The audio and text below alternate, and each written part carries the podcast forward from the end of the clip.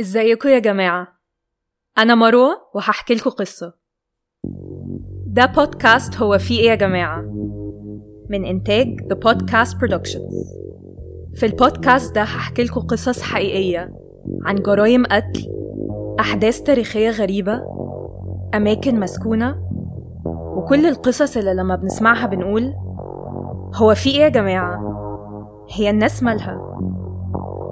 القصص دي بطبيعتها ممكن يكون فيها مشاهد عنف أو أحداث ممكن تبقى مؤذية لشوية ناس فياريت تقروا ال description كويس عشان تتأكدوا إن الحلقة مناسبة ليكم عمرك سمعت عن هلع مصاصي الدماء اللي حصل في أوروبا وبعدها في أمريكا في القرن ال 18 والقرن ال 19 مين هو الشخصية الحقيقية وراء دراكولا؟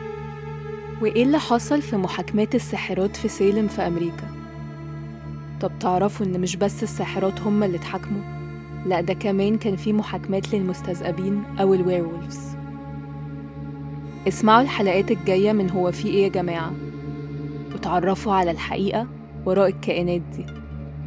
يلا نسمع قصة النهاردة.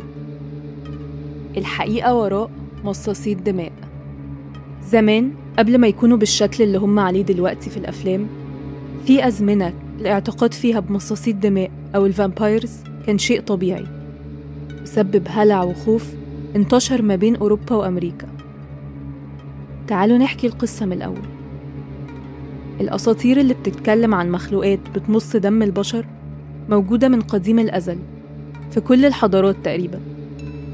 حضارات بلاد الرافدين الحضارة الفرعونية الحضارة الإغريقية وغيرهم كتير. فلو تعمقنا في القصص دي هنلاقي قصص كتير دموية.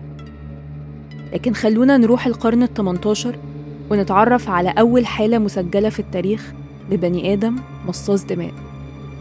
وإزاي ده بدأ حالة من الهستيريا بمصاصي الدماء اجتاحت أوروبا كلها. الموضوع ابتدى في الصرب لما شخص اسمه بيتر بلاجويوفيتش اتوفى. وبعدها اتهم بأنه قتل تسع أشخاص. من بعد ما اتدفن. بعد وفاته بكام يوم اتقال إنه خبط على باب بيته وابنه فتح له. بيتر طلب من ابنه أكل وهو رفض. وبعدها بوقت قصير ابنه مات. وعلى مدار الأيام اللي بعدها ناس تانيين من القرية ابتدوا يموتوا. وكان بيبان عليهم أعراض فقدان دم.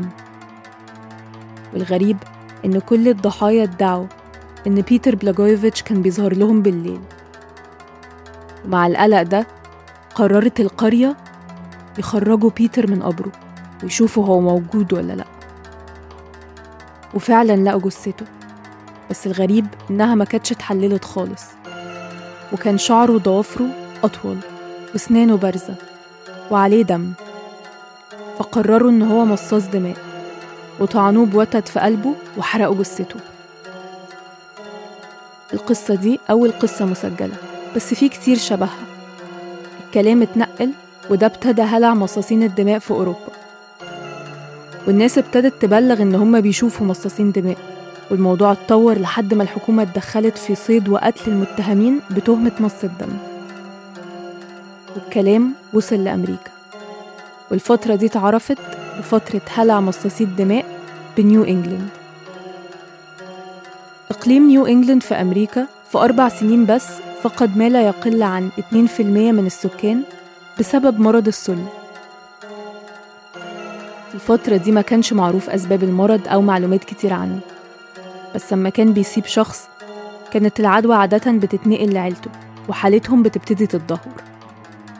السل بيأثر على الرئة ومش لازم أعراضه تظهر في ساعتها. في اللي أعراض بتاخد سنين عشان تظهر وفي اللي بتاخد مجرد أيام. ومع انتشار السل وقلة المعلومات الطبية عنه انتشر الاعتقاد بمصاصين الدماء اللي بيقوموا بعد ما اتدفنوا وبيتغذوا على دم الأحياء لحد ما الأحياء يموتوا. وده يجيبنا لآخر قصة مسجلة في أمريكا عن مصاص الدماء. في سنة 1883 في رود آيلاند في أمريكا جورج براون فقد مراته بسبب السل. بعدها بست شهور بنته ماري عشرين سنة اتوفت برضه من السل وتمر السنين لحد سنة 1892 لما بنته ميرسي براون فقدت حياتها بعد صراع السنة مع المرض. وقتها ابنه أدوين كان برضه ابتدى السل يتمكن منه وكان بقاله سنتين بيموت موت بطيء ومفيش أي علاج جايب نتيجة. الطب منفعش جورج براون. لأن محدش عرف يقوله ليه عيلته كانوا عمالين يموتوا واحد ورا التاني وهو مش عارف ينقذهم. فوقتها جه دور الخرافات وهلع ما وراء الموت. الناس حواليه ابتدوا يشكوا إن مراته أو واحدة من بناته محشورين ما بين الجنة والنار وبيسحبوا حياة ابنه من قبرهم. ومع إن جورج براون في الأول رفض النظرية دي لكن في الآخر استسلم لأنه ما كانش لاقي أي حلول تانية. وفي 17 مارس 1892 قرايبه وجيرانه ساعدوه يطلع جثة مراته وبنته.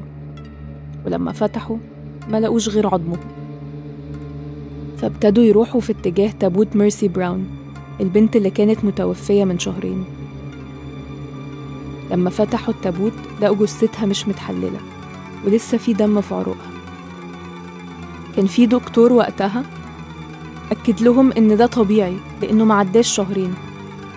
بس الناس تجاهلت كلامه وقرروا إن دي علامة إن ميرسي هي مصاص الدماء. وجمعوا حطب وبنوا نار واستأصلوا قلب ورئة ميرسي وحرقوهم. بعدين رجعوا للابن أدوين بالرماد بتاع أخته الميتة ودوبوه في مية. أدوين شرب المشروب بس السل فضل. ومات بعدها بشهرين. دي ما كانتش أول حالة يحاولوا يعالجوها بالأسلوب ده.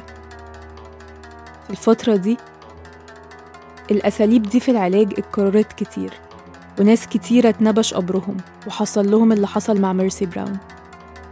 بس ميرسي براون كانت آخر حالة يحصل لها كده. والحقيقة إن انتشار المعتقدات دي كانت نتيجة عدم معرفة بعملية تحلل الأجسام. لأن الجثث فعلا ممكن تفضل محتفظة بخصائص معينة لو اتدفنت في أرض ساقعة ورطبة يعني زي أوروبا. قصص النهاردة هي مجرد جزء بسيط من قصص كتير اتكررت في الفترة الزمنية دي. كلها كانت بتعكس خوف من المجهول وما وراء الموت. في الحلقة الجاية هحكي لكم عن دراكولا والشخصية الحقيقية ورا قصته. دي كانت قصة النهاردة. لو عجبتكم أو حسيتوا إنكم عايزين تقولوا هو في إيه يا جماعة؟ يبقى ما تنسوش تعملوا لايك و subscribe و share. لو عندكم قصص عاوزين ترشحوها ابعتولنا على صفحة The Podcast Productions. واستنوا القصة الجاية.